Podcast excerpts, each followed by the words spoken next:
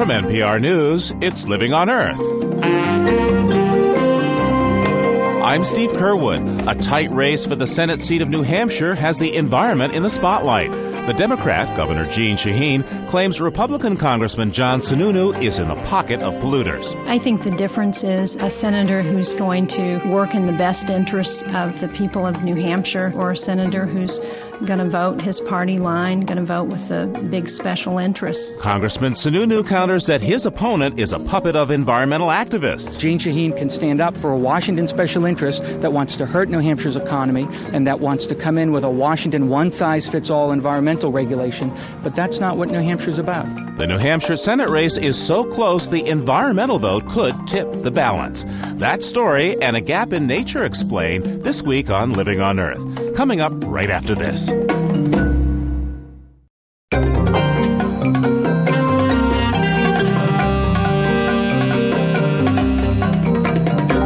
Welcome to Living on Earth. I'm Steve Curwood. Good job, Ryan. You got it. Nice, Ryan. Nice. On a crisp blue sky day in Newmarket, New Hampshire, Sabrina McKenna holds her daughter Cassidy on her lap and watches her son Andrew play soccer. The cool, clear weather is good news for Sabrina. It lowers the odds her son will need to use his inhaler today. 11 year old Andrew has asthma. His condition was so worrisome that the McKennas moved here from New York to escape the smog. But they found that even New Hampshire can have bad air days. I was surprised at some of the days where the air quality does get bad and the heat is so bad that Andrew must stay inside in air conditioning while his friends play outside and that that is difficult and but because of that we have to watch and he actually watches the weather channel um, every morning in the summer. Most people think white mountains and green forests when they think New Hampshire. But when it comes to air quality, the state sits at the end of the nation's tailpipe. Emissions from Midwest coal plants and pollution from cars and industry in the Northeast can settle here before heading out to sea. One result New Hampshire had more bad air days this summer than in the past 20 years. So when your air is fouled, your kid has asthma, and it's time to vote for a new U.S. Senator, the environment can be a make or break issue. Absolutely. That's pretty key for me and my family. Sabrina McKenna has only one vote to cast. But this year, the Senate race between sitting Governor Democrat Jeanne Shaheen and Republican Congressman John Sununu is so tight, both candidates concede that every vote counts. What's more, political analysts say Sabrina typifies the newcomers the Granite State has been attracting in droves during the last decade. Jean Fowler directs the Nelson A. Rockefeller Public Policy Center at Dartmouth College. She says these new residents like the state's relatively stable economy, its outdoorsy quality of life, and of course, no income or sales taxes. And she says they're changing New Hampshire's political landscape from staunchly conservative to somewhere in between. These high education, high income voters tend to be often are independent, um, and they tend to be fiscally conservative but socially liberal and pro environment. Um, so there's a potential vote out there on, on the environmental issue. And so far, Jeanne Shaheen is the candidate tapping that potential vote. She's held a number of environmentally focused media events, and the environment is a strong theme in her campaign literature. Her strategy is to solidify her base among Democrats and reconnect with those independents and moderate Republicans who've given her the margin to take the governorship three times. And it may be paying off again. Hi, my name is Cindy Gilman, and I'm proud to be a Republican working for um, Jeanne Shaheen, and uh, I'll be working to help her win this election and send her to Washington. At this campaign event in the state capital, Concord, Jeanne Shaheen rolls out a list of 100 registered Republicans she says will vote for her on November 5th. Many of them, including former state senator Rick Russman, will do so for environmental reasons. There's no question that, that I would much prefer to have a, a, a solid Republican uh, that that uh, truly believed in the environment and, and, and, that the environment was a priority. But in this particular case, uh, I can't say that I'm going to feel any regret at all because Sununu's uh, past history in terms of his voting record has been clear, and that has certainly uh, been against the environment. And I think that uh, for me, it'll be an easy vote uh, in terms of supporting uh, Jeanne Shaheen in this particular race. John Sununu has impeccable Republican credentials in Washington as a congressman. And his father was a popular governor here who went on to become chief of staff in the first Bush White House. But that's not enough for these green Republicans. While they give John Sununu credit for his work on the House Appropriations Committee, sending land conservation dollars to the state, they say that doesn't make up for his support of oil drilling in the Arctic National Wildlife Refuge. They also deplore his vote against tougher standards on arsenic in drinking water. And they add Sununu's failure to speak out against two Bush proposals that critics say could increase New Hampshire's air pollution will cost him votes. I think people will cross party lines, and uh, I think you're going to see a lot of split tickets this time around. Jameson French is a registered Republican and president of Northland Forest Products, a specialty hardwood producer.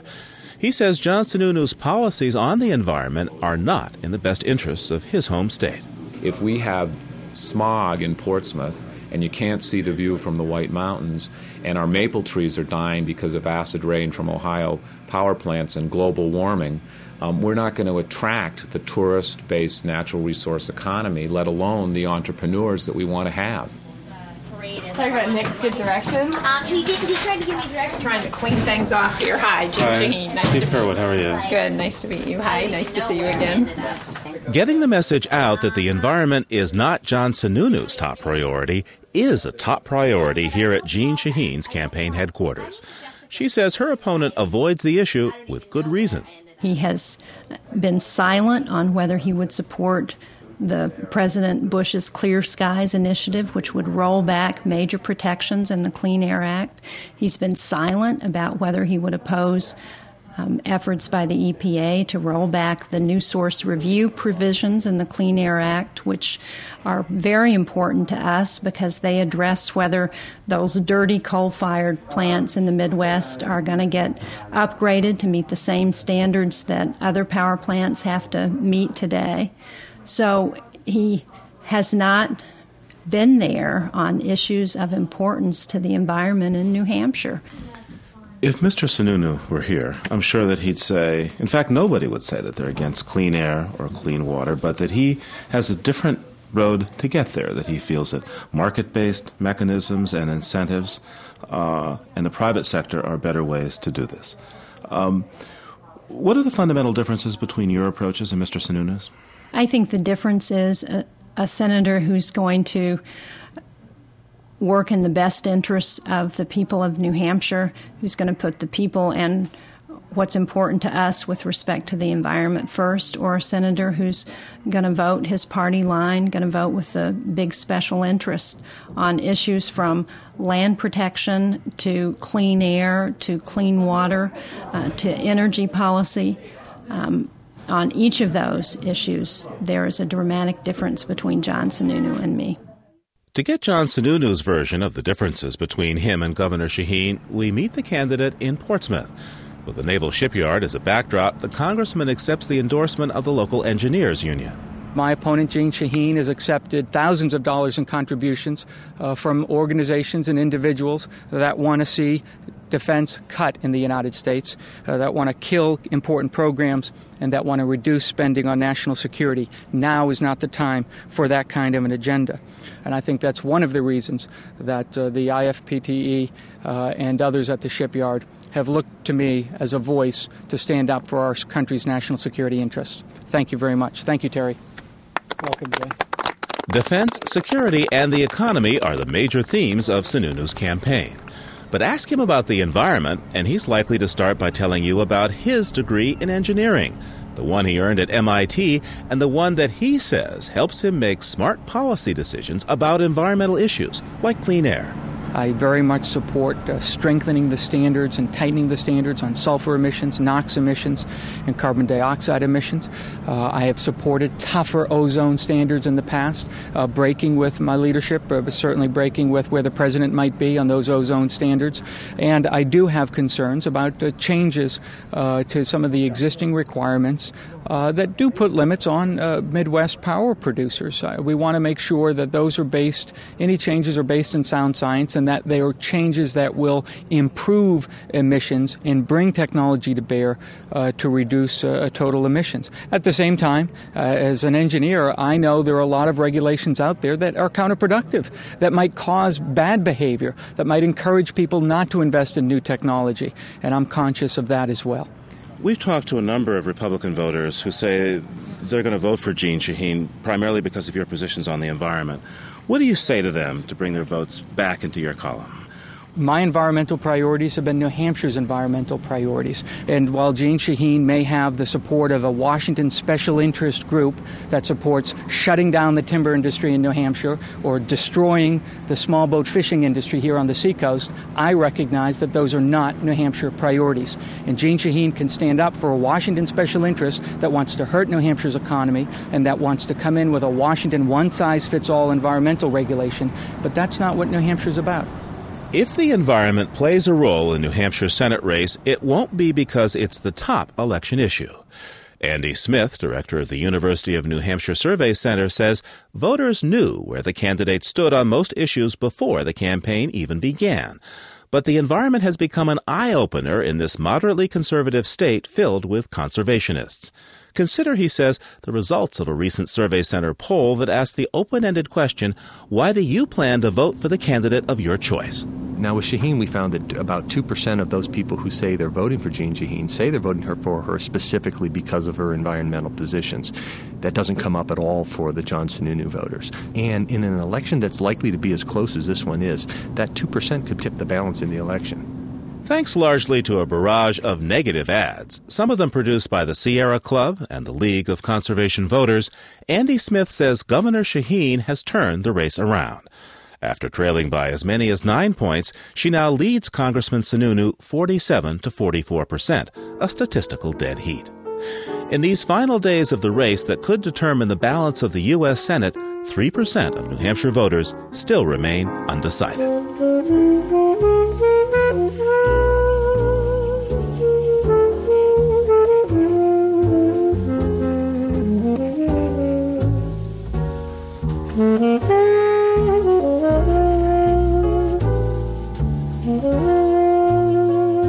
More on the New Hampshire Senate race and all of our midterm election coverage, go to our website at loe.org. That's loe.org. Coming up, the latest round of climate change talks aims to give developing countries a larger role. First, this environmental health note from Diane Toomey. Reading and memory ability of children living under airport flight paths may be impaired because of noise exposure. That's the finding of a unique study done by a team of international researchers. Past studies have suggested that long term noise exposure interferes with a child's ability to learn, but these studies, for the most part, compared children living near airports with those that didn't. This new research took advantage of the relocation of the airport near Munich, Germany. The situation offered scientists a rare opportunity to test how changes in noise level affected the same children. All the children, ranging in age from 8 to 12, were tested a few months before the airport switch, then one or two years after the move. Researchers found that children near the old airport had impaired reading and long term memory ability when compared to a control group of kids that lived in the same region. But after the airport closed, these abilities improved. After the new airport opened, children in that neighborhood showed deterioration in their reading and memory skills. Based on these results, the lead researcher on the study advises parents to choose schools located in quiet neighborhoods. He even suggested that schools should be rated for their noise levels. That's this week's Health Note. I'm Diane Toomey. And you're listening to Living on Earth. I'm Steve Curwood. To all whom it may concern, be it known that I, Joseph F. Glidden of DeKalb, in the county of DeKalb and state of Illinois, have invented a new and valuable improvement in wire fences. Oh, give me land, lots of land, under starry skies above. Don't fence me 128 years ago this week, the Wild Wild West was tamed. In the late 1800s, most of the West was still wide open country.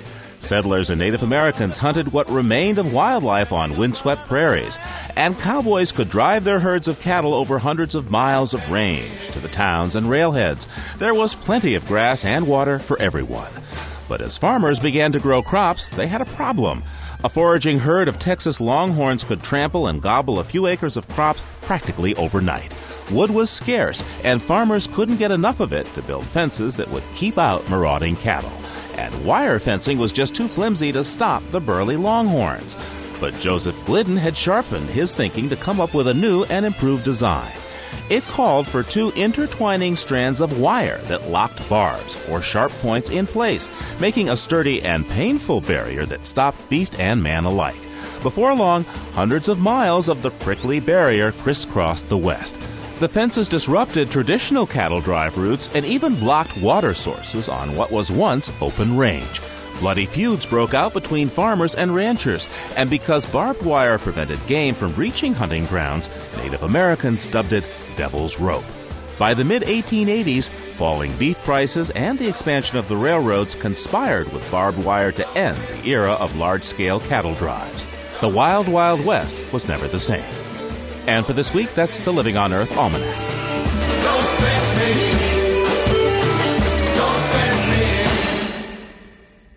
Today, noxious weeds are invading the American West. They're depriving cattle and wild elk of food.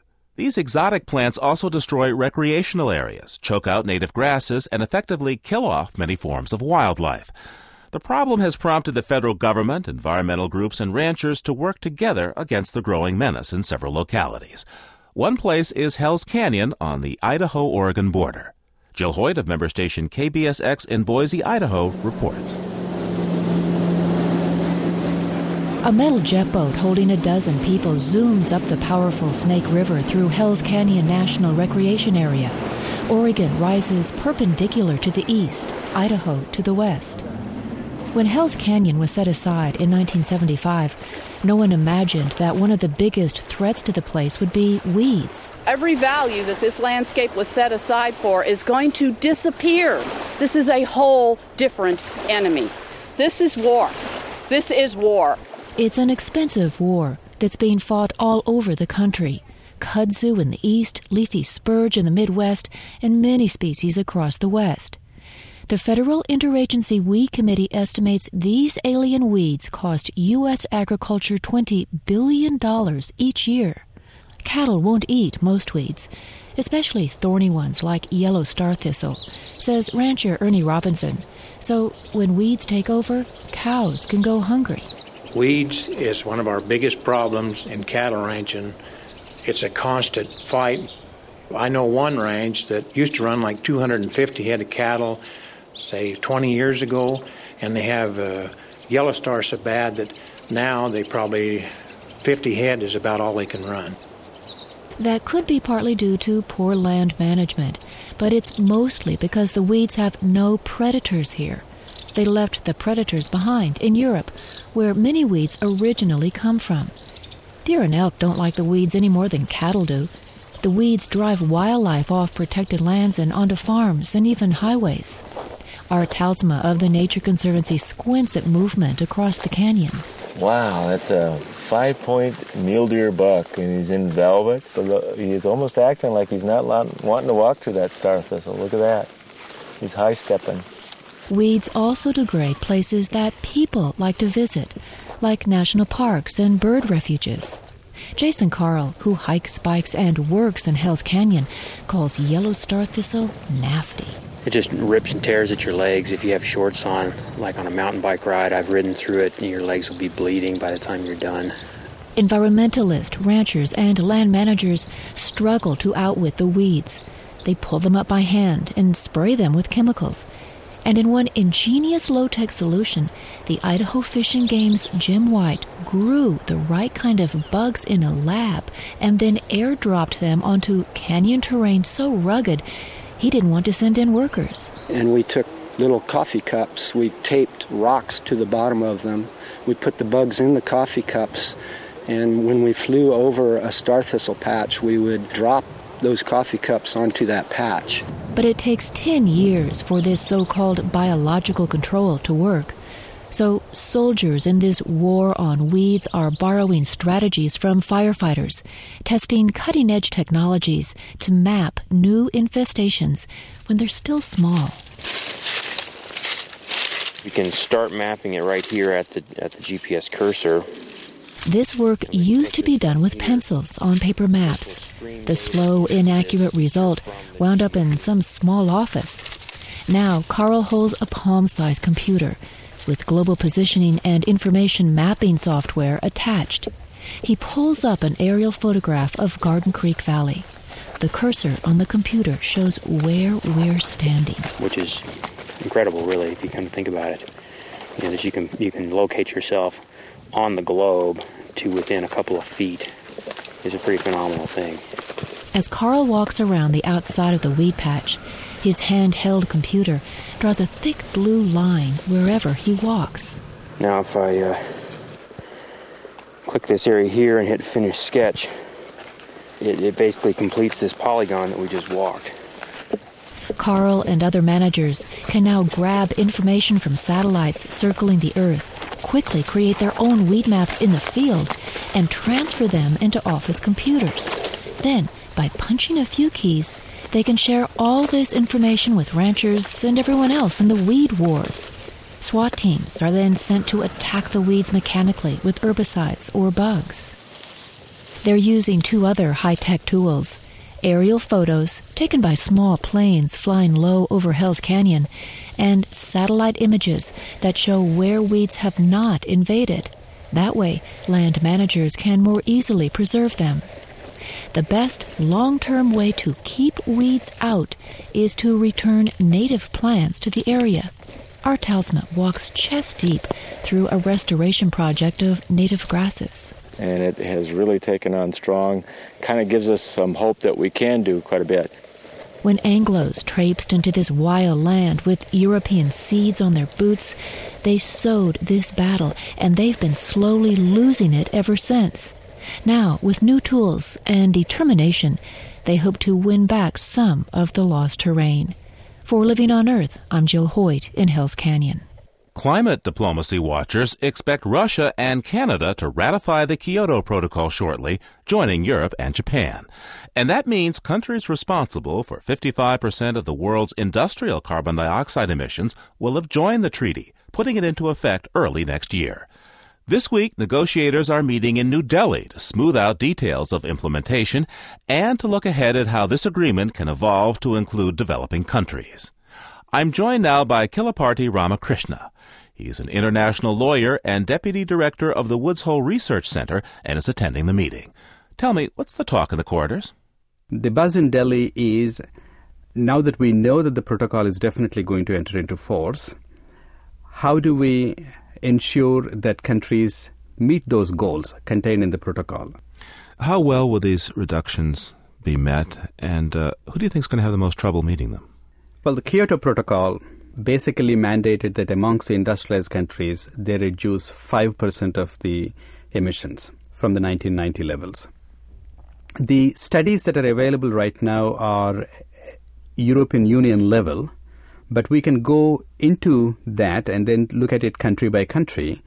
And barring Germany and United Kingdom, I think we're going to have serious trouble with a large number of other countries, including Ireland, Spain, Portugal, and so on. And Japan, for whom the Kyoto Protocol is named? Japan, I think, will be able to meet its commitment, barely. But the society is already extremely efficient compared with either European Union or United States or any of the other industrialized uh, countries. And therefore, you know, that should be taken into account before Japan is asked to take more commitments. How will participating countries meet their carbon reduction commitments? There are a series of measures adopted in the Kyoto Protocol.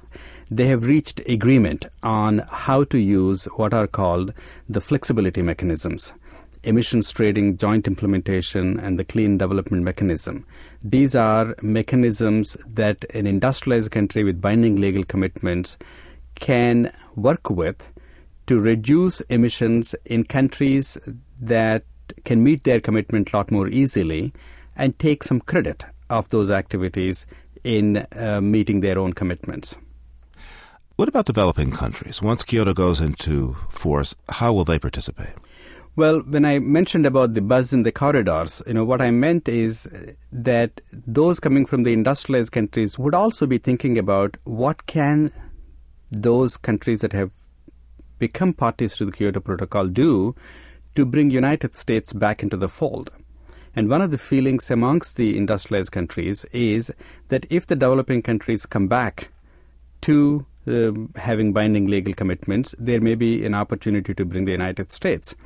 But even without that, it is clear that any long term strategy to reduce greenhouse gas emissions and stabilize its concentrations in the atmosphere would require participation by all countries.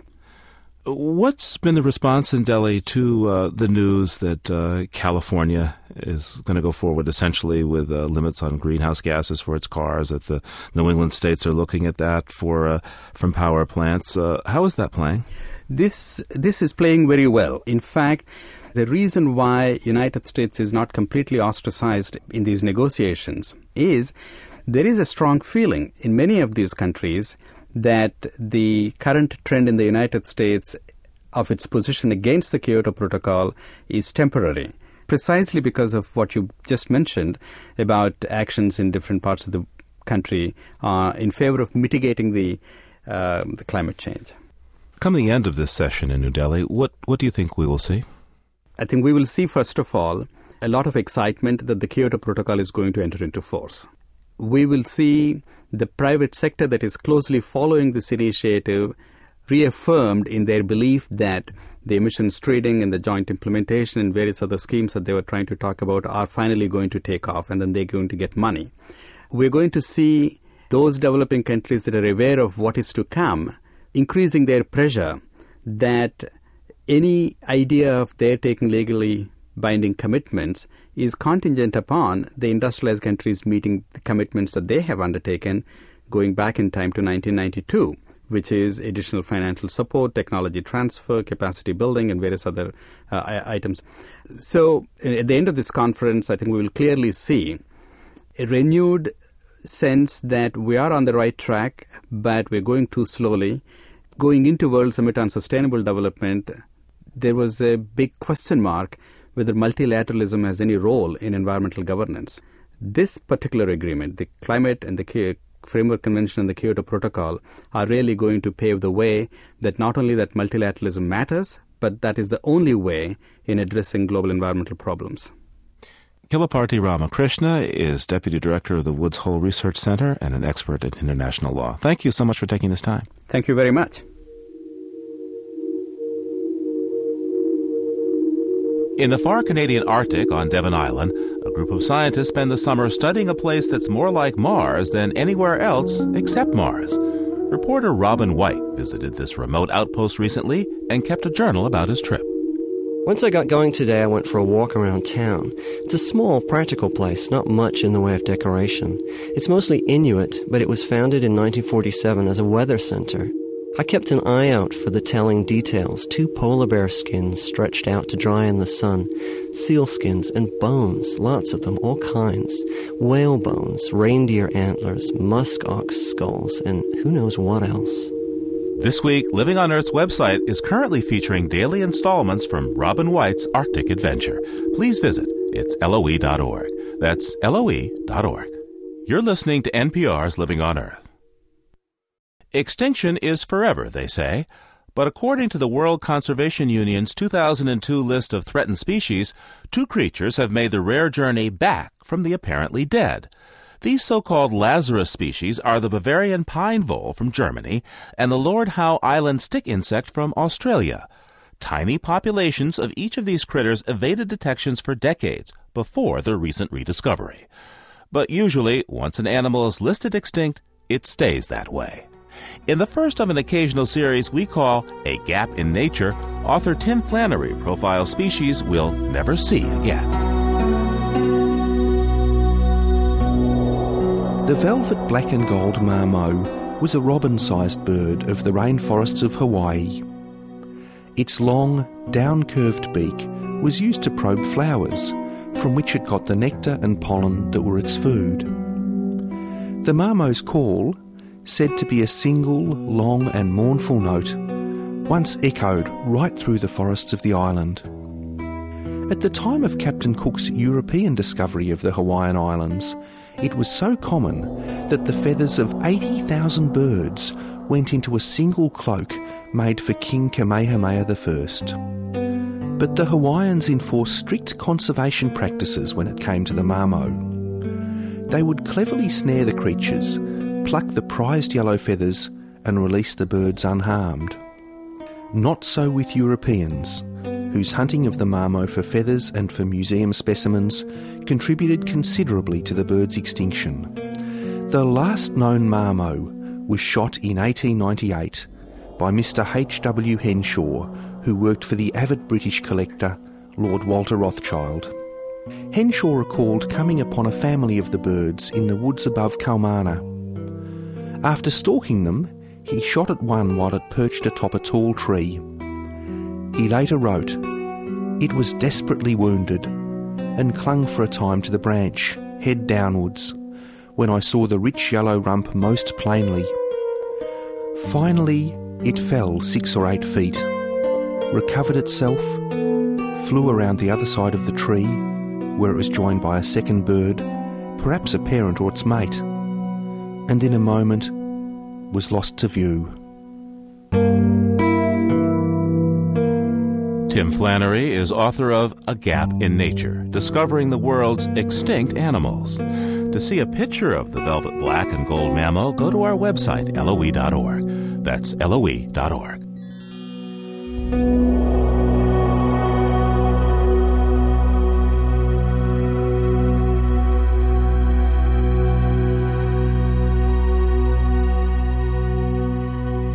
Just ahead, the joy of exploring the night sky.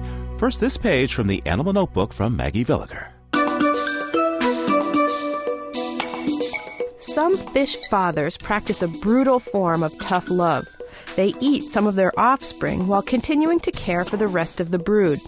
Scientists thought that eating some eggs would provide the fish dad with extra energy to care for the remaining eggs. Researchers recently put this theory to the test. They fed supplemental meals to one group of male Beau Gregory damselfish guarding eggs. Another group of fish had to forage for themselves. After the sixth day, the fed fish were fatter, but just as prone to cannibalism. So the researchers set up another experiment with some fathers in a heavily aerated tank with lots of water flow, and a second group in an unaerated tank with little water circulation. This made a difference. The aerated fathers were much less likely to eat their young. Researchers think the important factor influencing fish cannibalism is how much oxygen is available. With more oxygen in the water, embryos develop faster and healthier. It looks like cannibal dads randomly eat eggs throughout the clutch to reduce overall egg density. That way, remaining eggs have more exposure to oxygen and a better chance of survival. That's this week's Animal Note. I'm Maggie Villiger. It's Living on Earth. I'm Steve Curwood.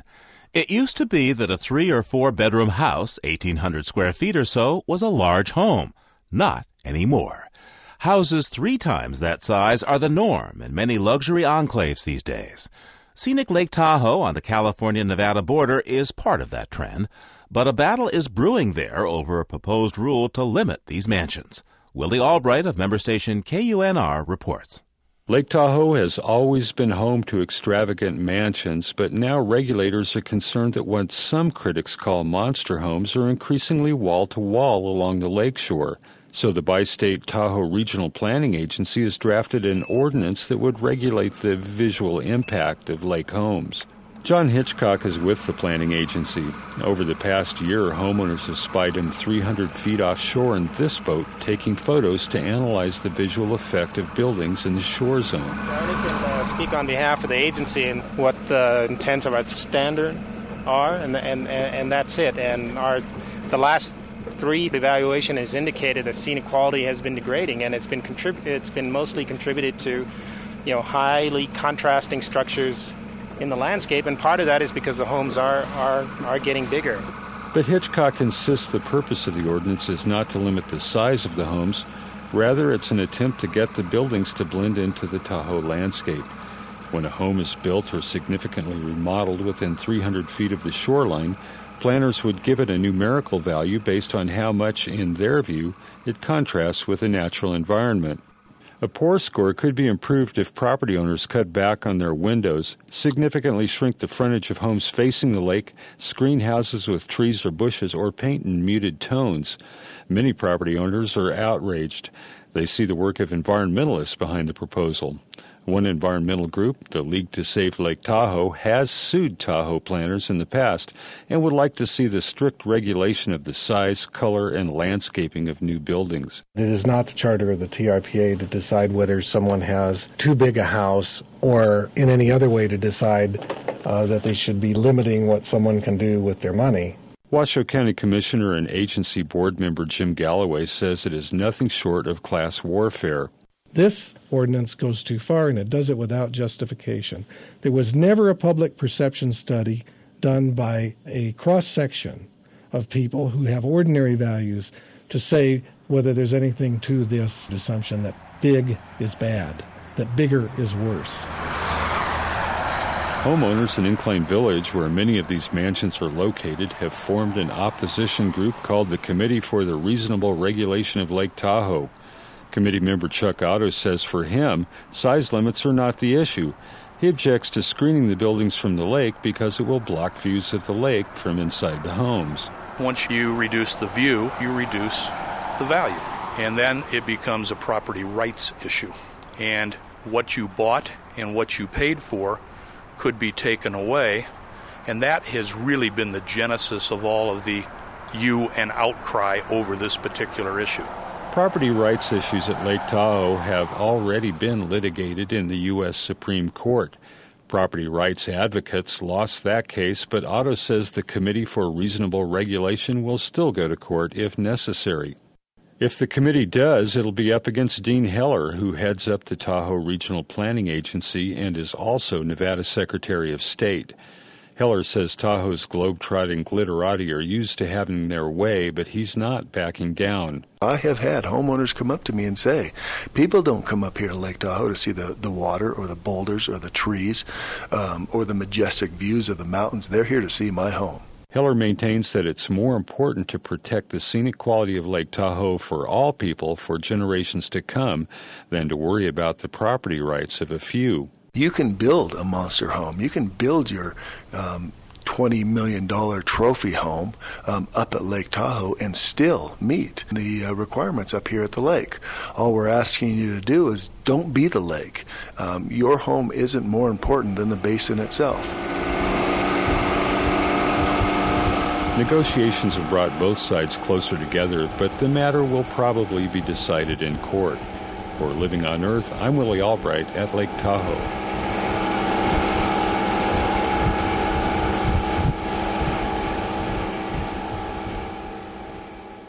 The astronomy world was recently abuzz with news of a possible new planet on the other side of Pluto.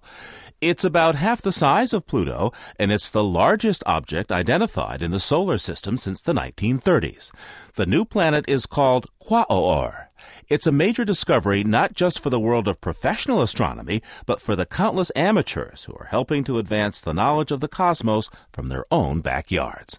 Writer Tim Ferris knows the culture and contributions of amateur astronomy intimately. He's an amateur himself and has written several books covering everything from the Big Bang to the search for the edge of the universe.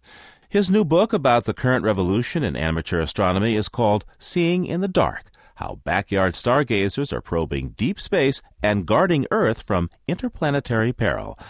I met Tim recently at the cavernous and echoey recesses of the Harvard Smithsonian Observatory, where he explained exactly what backyard stargazers are looking for.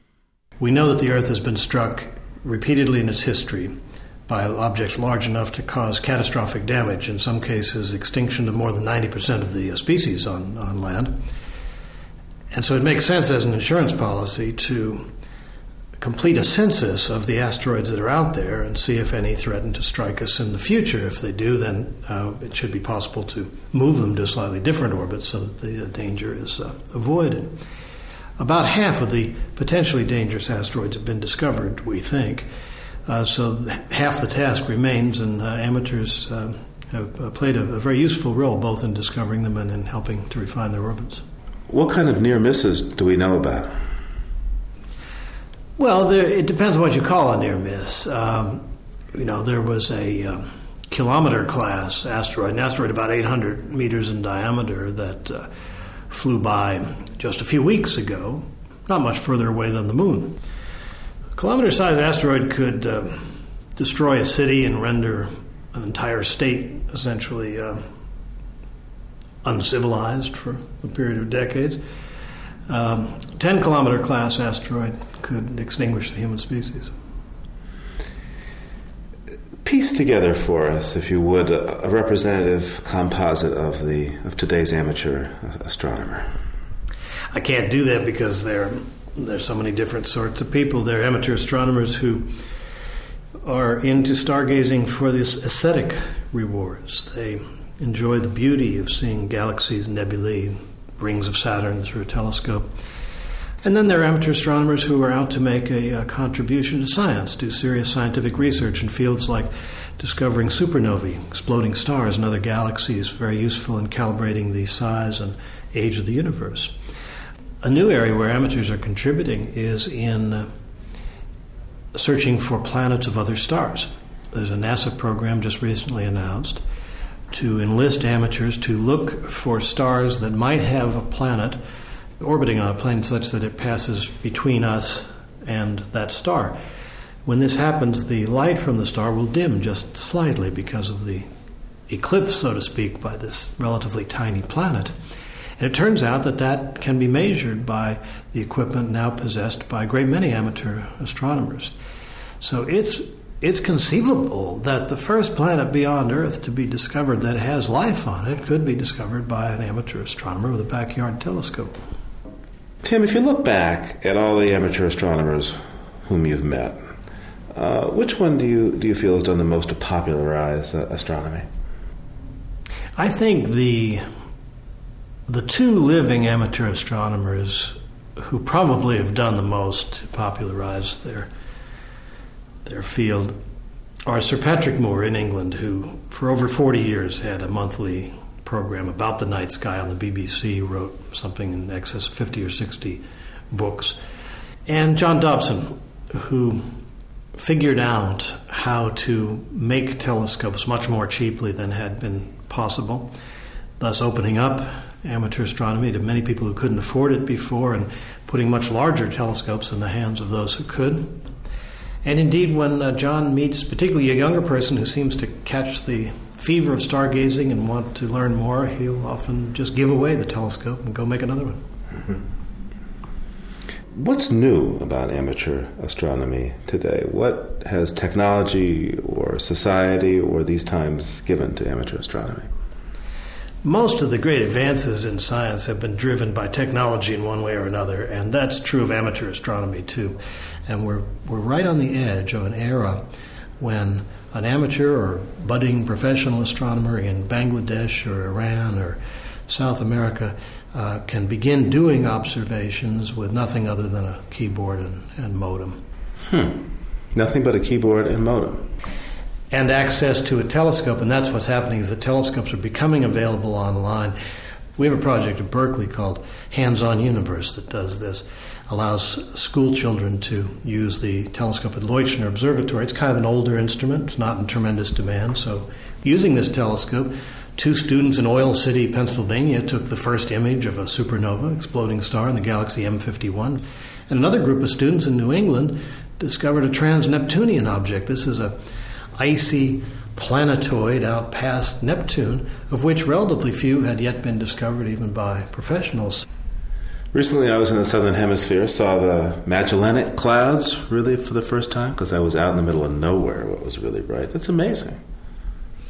Magellanic Clouds are galaxies, they're satellite galaxies of ours, and it's an incredible thing to see. More incredible, I should think, is the view of us from one of the Magellanic Clouds, since they see the whole Milky Way galaxy, a big spiral galaxy spreading halfway across the sky. Magellanic Clouds be a great place to, to do astronomy from. But we have a pretty good location in space and time where we are. The human species happened to evolve at a time when the solar system was passing through a relatively clear place in the disk of our galaxy, a bubble blown out by an old supernova explosion long ago. So I imagine you've seen countless images of, of space, but I'm curious. What are the sounds of space? Well, I suppose that the nearest thing to sounds of space, of course, there aren't any real sounds since sound can't travel through a vacuum, but radio, because we listen to radio, is most often turned into an audio signal. Radio noise from the planet Jupiter, for instance, is routinely turned into audio signals by changing the speed, speeding up the playback. And I've listened to those sounds. They're quite interesting. Some of them sound like uh, wavering sheet metal, the way is done uh, off stage in one of Mahler's symphonies. And others sound like a low earthquake like rumble, and others like whistles. You can also hear sort of the sound of meteors. When meteors go through the atmosphere, they create an ionized trail. Uh, signals from an FM station that you normally couldn't receive will be picked up on your radio briefly as they bounce off this fresh bit of ionization, then fade away again. You know, the radio telescopes all over the world, and they're kept occupied all day and all night um, charting radio noise from the universe. Uh, we think of radio as an artificial device because we recently got into the radio business, but uh, the universe has been in the radio business for over 12 billion years now. Tim, in your book, you write about the feeling you had as a, as a young man driving cross country on the open roads. Could you read us this passage? Sure. In restless youth, I crossed the country a half dozen times, driving by night, tuned to the ozone. But eventually things changed. The highway back then was a symbol of freedom, and one still heard talk of the song of the open road. Now there are few genuinely open roads. The two lane blacktops are pinched off by detours, and traffic can clog even remote stretches of interstate in the depths of night. Most of the time, you drive as if in one car of an endless train, with taillights in the windshield and headlights in the rearview mirror. Nowadays, the only truly open roads go straight up through the ionosphere and the ozone and on to the planets and the stars. So, as a young man, what, what made you seek out the open roads of space? I first got interested in astronomy through a book. I was given a book uh, for my birthday when I was just a boy called The Child's History of the World. It began with an account of the formation of the Earth, and I realized that, wow, all this stuff here on this planet the soil that comes up between my toes when I walk across a plowed field, the oceans, everything, wasn't always here. It used to be out there. It got assembled through some astronomical process. And uh, so I realized that, first of all, there wasn't any out there, that we were in the universe. And secondly, that if I wanted to understand this part of the universe, I would have to learn astronomy. So I, I started reading books on astronomy and uh, got a tiny little telescope, started stargazing, and I've been at it ever since.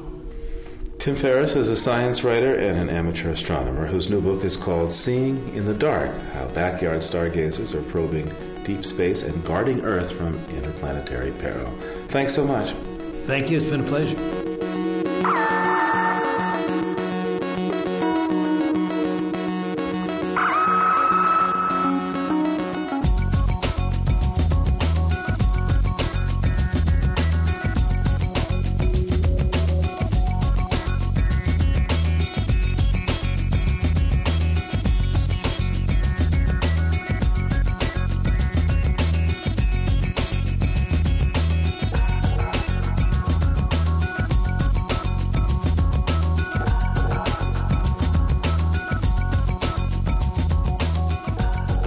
This week, that's Living on Earth. Next week, technology advances are making it less expensive to remove salt from salt water and make it drinkable.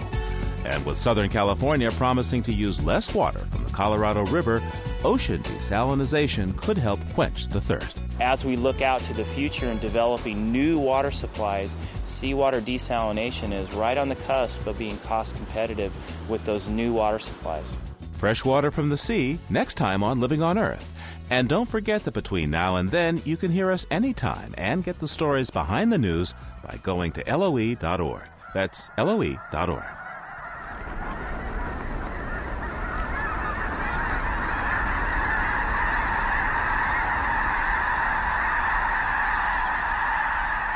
We leave you this week with a sound for the season. Lang Elliott and Ted Mack caught up with a flock of migrating blue geese resting on a flooded field near Brampton, South Dakota. But the flock soon gets wind of the intruders and takes wing north to new waters.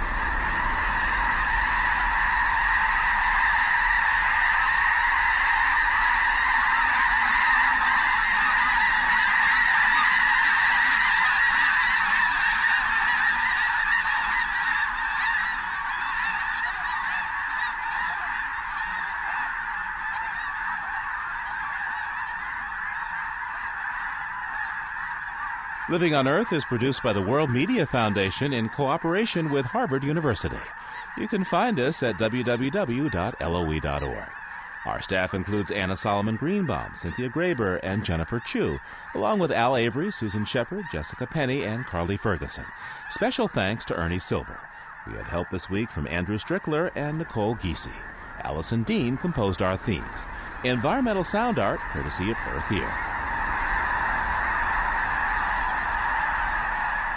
Our technical director is Chris Engles. Ingrid Lobet heads our Western Bureau. Diane Toomey is our science editor. Eileen Bolinsky is our senior editor.